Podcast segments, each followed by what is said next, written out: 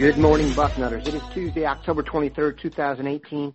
I am Dan Rubin. This is the Bucknuts Morning Five and Change. Surprise! The sun came up today. Life goes on despite the malaise and the stress associated with Bucknuts and especially the front row these days. We've brought in just the man to make sense of it all. Duane Long. Duane, how are you this fine day? Oh, still in recovery mode. It was uh it was pretty shocking. Uh you know, I guess we were kind of we thought I thought this could happen. Uh, a lot of people did. It just uh the reality is uh just harder to wrap your mind around. No question. And you know, we were discussing what to do with the show today, and kind of the topics and the vibe, because the piling on and the gross negativity is what it is. They've earned a lot of that. But it's fair to say the team is at kind of a crossroads. I can't remember a time when the direction of the team, and I mean overall, the program has been questioned as much as it has been recently. Um, and the times that it was close to this, there was major changes made. What can they do? Is this a coaching issue? I mean, they've got two weeks now. The next game is until November 3rd, noon kickoff for Nebraska, if you didn't learn. You can tell how the season's going with all the non-nighttime games. But what's your expectation for what changes they will make? Do they just need to double down on what they're doing? Do they need to make some gross changes? Where do you rank it? Why don't you start with what's bothering you the most, and we'll work back from there. Well, just that, you know, this is not a one game thing. I was talking on the board to someone yesterday, and I said, um, you know, it's not an upset. It was not really an upset. Upset is you're uh, playing well, and just one game, it just goes sideways on you. This has been going on now. They haven't had any kind of good showing um, since Penn State. You know, that was a come from behind victory. Uh, but you know, we put it all together, showed a lot of guts and fortitude, and uh, and got things done. We've just watched this gradually disintegrate for really the entire year. At least when I look at the running game, uh, saw a stat yesterday that uh, just absolutely blew me away. Bruce Feldman put this up that uh, Ohio State has been held under four yards a carry five games this year. It had not Ohio State had not been held under four yards a carry but six times in the last five years. That is just absolutely one of those jaw dropping stats. That says so much about what's wrong. They're still throwing the ball. Haskins threw for for uh, a team record in, in yards uh, Saturday night. We're still able to to throw the football. We can't run it. Urban Meyer's offense is a power spread. When you think about the spread, you think about throwing a ball around. No, Urban Meyer spreads the field so he can run. Get somebody out of the box and run the ball. Well, uh, we're not running a football at all. So that right there is the one thing, point blank, that needs to get fixed. For one thing, that helps the defense because it works the clock. It keeps the defense off the field. So fixing the running game is massively important. And the one thing, it's it's really essential, Dan. We got to fix the running game. Um, what is happening in the middle of the line is just hard to believe. That uh, you know we're not talking about guys that um, that were uh, we we got three star guys in there and we're trying to get them to play like five star guys. Uh, Demetrius Knox was the number one rated guard in the country coming out of high school. We look at Pridgeon. He was the number one rated offensive lineman in junior college. So these guys were highly thought of. They were offered by everybody. So it isn't like we got a couple of bums in there. And people want to talk about the coaches, and I'm saying, well, wait a minute. Billy Price just went to the NFL, the first round draft pick. So, um, left tackle last year. Uh, his name's uh, I'm forgetting his name right off the top of my bit, my head. He's the left the tackle last year, Yes, Jamarco Jones. Demarco Jones. He's in the NFL. It's not like these guys just forgot how to coach. The the players are just not getting it done. So the one fix that I would make week before last, Minnesota, we lose uh Munford for the game. At about the 7:30 mark of the third quarter, a, Alabi comes in the game. First Josh two Allen, plays, yep. he's horrendous. He he's horrendous. I watched him every play from that point on. He made one more mistake the rest of the game. One. The rest of the game, though, he was outstanding. We talk about the offensive line. Get the best five on the field. There is absolutely no doubt after watching that kid play that he's one of the best five. Get him on the football field. You can shuffle it around however you want, but get him on the field. You want to just plug him in where Knox is? Okay. You want to move Prince inside, which probably going to happen at the pro level. And yes, he is going to play in the pros. And put Alabi out at right tackle. You can do something like move Michael Jordan back to guard and just try, try to put Josh Myers in there and see what happens. I know early in the year when they had the and those guys, he and uh, Wyatt Davis are essentially third teamers because if Brady Taylor and uh, and uh, Branden Bowen Bowen. were here, they would Bowen would be a starter. He was a starter. The only reason he's not in there is because he got hurt. So those guys are essentially third teamers. Try. I understand they did not look good. I pay attention to line play. They did not look good. But try something. It just shuffle shuffle the deck a bit and see what comes out of it. If it doesn't work, it doesn't work. We're not running the ball anyway. So uh, try that. Myers is a pile driver. He absolutely destroys people. So just put him in there and tell him go forward, and we'll worry about pass protection later. You know, we'll we'll hope for the best. We'll leave a back end, leave it, uh, put a tight end in there, do something to help them. But we've got to shuffle the deck up front. It is essential to this team to fix the running game. As far as defense is concerned, there's really nothing we can do, Dan. We got the best guys we got in there. We are not seeing Went as much, which is a good thing. I, I think Pryor's played better, even though he did not have a good game this past Saturday. Um, he's still at least making some plays. He's not doing as much. You know, we're still really young back there, and fans just don't want to get right with that. It's just they're really young and in, inexperienced. Fuller's the only one really that has the experience. Sheffield's playing playing good football, uh, but the other side is just not. They're just not getting it done. And uh, but I just don't know who you what do you do. You you've got the best guys. It's they're the most talented guys you got. I'm sorry that they're they're inexperienced. They, they just are. Um, at linebacker, for one thing, the one thing that I would absolutely change at linebacker is drop these guys deeper, put them back, and just let them run to the football. Uh, playing them up tight, you know, when you're playing one gap, you're going to have gaps, and I understand you want to have the linebackers uh, hitting those gaps quicker, but they're just not getting it done. They're not doing it. So give them more space. Keep everything in front of them. That to me is very important. We're going to concede yards, but we're not going to give up as many big plays. Not going to have passes dropped in behind them. if we get them deeper into the uh, closer to the secondary. I'd also bring the safeties up. So we're we're uh, we're playing the safeties pretty deep, and again, that's uh, okay. We're we're being a little bit uh, uh, careful there. I don't know if we can. We're giving up too much stuff.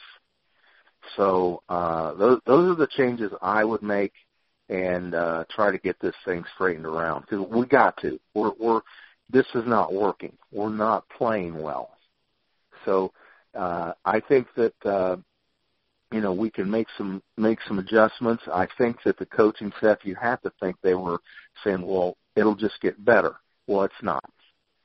It's time to to do some things because here's here's the the fact of the matter, Dan. We're not going to beat uh, a, a Michigan team that is playing very well, and we're going to have a hard time with Michigan State. I don't know about those two games at all if if we could very easily go out two and two here, or if, if you include Purdue, the last five are two and three. So uh, we've got to try something else. This is not working. Yeah, fair to say, a lot to unpack there. One is um, talking about the offensive line. Much has been made, justifiably so, of the lineage, recent lineage at center with Corey Linsley and Pat Elflein and Billy Price, all making north of ten million dollars contract wise. Mike Jordan just has not been as good at center. He was a very good guard. If you, I watched him on several plays last week. He whiffed completely two or three times. Um, just because you're a great guard doesn't mean you can shift one spot to the right or left and play center. I'd much rather see him back at guard. I do realize that's injury related, and the guy they went in there is Brady Taylor. But I wouldn't be averse to seeing Josh Myers get a shot. You got two weeks and a bye week to get the guys learned up and then a game against a team you should pound. So at least leaves you a little bit of time to figure that out. Defensively, I'll just say this. There was a time when every single third down and five plus, I felt like we were going to get a sack, and that was because Nick Bosa was on the team. You just can't replace that. There's a reason his brother is the was picked third, and he's going to be picked whatever, first, second, third, whatever. You just can't replace that guy on the edge who is the dominant force in the game. You just can't. Chase Young is a great player, and he's physically gifted. He's nowhere near the technician that Bosa was, and he's just nowhere near Bosa in his progression. If you told me eight years from now Chase Young was a six-time Pro Bowler and better than Bosa, I could buy it. But that's not going to happen. excuse me, in the next X months. I mean, I just remember the first long third and long of the year, I said out loud in a crowd, Bosa time, and he sacked him. There's just not that many guys walking the earth like that, and I know I was one who thought, you know, he was almost a luxury, and you know, I just don't think that anymore. He was the he was the guy every defense spent half the week scheming to, you know, you got to chip him here, you got to go away from him here. We're scrapping these plays because they won't work. And you know Chase's performance against Penn Young, Penn Young, Chase's performance against Penn State, I think, kind of cloaked the issue. Is Jonathan Cooper on the team? I haven't seen him. Where's the speed of the rush edge from the other side? I haven't even seen him make a. I don't remember one great play from Jonathan Cooper. So that's disappointing. Um, in terms of the other things they can change,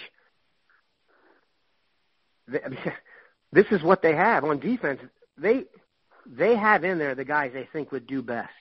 So how much blame do you put on the scheme of the defense? I get you're getting a lot of angst regarding Schiano um, and his approach. I I mean, I'll give you an example. Shaun Wade had trouble getting on the field, and then we go play Purdue, and he's man locked on their best player the whole game. It just seems like it's a sporadic coaching effort right now, and I know they have rhyme or reason for what they do. How much of it do you put on scheme? Well, I think that you, you have to look at what they're doing. I still, I keep talking about this, and some fans do not want to hear it. Inexperience has a great deal to do with it. Um, and Schiano does not want to change the scheme because that changes the development of the players. That is a key thing, I believe and he he just doesn't want to do that. And also, when you're playing one gap, you're trying to get to the quarterback. Man up is the only way to play. You, you, zone is a, allowing the quarterback to escape. He's just going to dump it. So, uh, you know, I just don't know how we're going to change that aspect of it. Really, to me, it's the linebackers, how we decide to play the linebackers who are not being effective. And there's also the personnel matter. I still believe Justin Hilliard should start middle linebacker. Uh, Tuf Borland is just not. He's he's really not fast enough. Just that simple. Uh, I've seen him get people run away from him, just run away from him, and we're not used to that. So uh, take him out of there, uh, Baron Browning needs to be out of the mix. Put him at end, as you're talking about with. Uh, you said a very good play from Joe Cooper, from John Cooper. I haven't seen any kind of plays from John Cooper. Why he continues to play as much as he does, I don't know. Tyreke Smith should absolutely be in there. Uh, there's no doubt in my mind he should be playing more he should actually be starting. John Cooper is Tyreke not. Smith, Duane. They're using Tyreke Smith as a defensive tackle in rush situations. I don't remember many snaps at end. Well, that's what I'm saying. Put him in at end. He put him in at end. There's no reason not to to try him at end. That's where he played in high school. He was highly effective at it. Throw him in at end. Forget about this. You know, if you want to slide him down, uh, on pass. You know what I would love to see? I really would love to see this is slide him down inside on rush downs and put Baron Browning's hand in the dirt. Because Baron Browning can't play. He's just not a good linebacker. He's not. He's a great athlete. He's just, and you know, if you put him in at end, it just go, go, dude. Don't don't read and look for this and and and pick up this key and no, just go and see how effective he is going to be as a defensive end. That's I believe that's his his natural position, uh, and, and try that. There's just no way John Cooper is not getting it done. And you know, you're talking about um, uh, Bosa, how what a difference maker he is. Yes, and then to drop down to a guy who's just not making any plays. It isn't like we went from a player that a nine to um, you know a seven. We've gone from a nine to a four. You know that it's just not getting it done. So um, you know, try something else. And we do have a couple of bodies there that we can move around, unlike in the secondary. Try something else. You know, uh, uh the, really it boils down to this: this is not working it's not going to work. I mean, there's just no miraculous way that this is suddenly going to be the right thing to do. We're we're not getting it done anyway. You say, well, I don't, those guys aren't ready. Well, these aren't ready either, obviously. Let's try something else. We've got some bodies we can move around there and and get yep. the pass rush jump started again. I don't think they'll move Browning for this reason he was such a highly recruited linebacker that if they move him in recruiting, every single team is going to go to the kid that's getting recruited and say, "You're going to get moved to defensive end. Just watch." So they won't do that, um, regardless. All right, Duane. The team is clearly at a crossroads. Hence the title of the show today. Where do you see them going from here? Do you believe in the next X number of days they can find their mojo, show it against Nebraska, and win out? Or is this going to be a thing where the malaise continues, the front row becomes literally the most toxic place on earth, and we all head into the off season with a ton of questions? Well, I think we can. I think that there's definitely the possibility. I just don't have any faith that uh, doing, continuing to do what we're doing is going to change anything. There's got to be change in the personnel look at what we can do to adjust. We've got some time here. Let's see. Yeah, I believe that we can. There's just too much talent in the uh, program that we can't um, we can't do it. We've got the opportunity, but we have to be ready to make changes. You want to change the outcome? You've got to change the personnel. You've got to look at the scheme and see is there something we can do. Another thing, forgot about this, Dan. I would not be opposed at all to uh, getting uh, uh, Tate Martell in there some and get some zone read going. It's he's he's a highly effective runner, and um, you know we're we're what's wrong with the running game? Well, it could be that you know it it's a very simple equation. It's why Urban Meyer likes a running quarterback. You get an extra back. You have an option. Well, now the um, defense looks in the backfield and they they can focus on Dobbins. There's no fullback. Uh, they can focus completely on Dobbins and not worry about Haskins. Just doesn't run effectively. He's just not.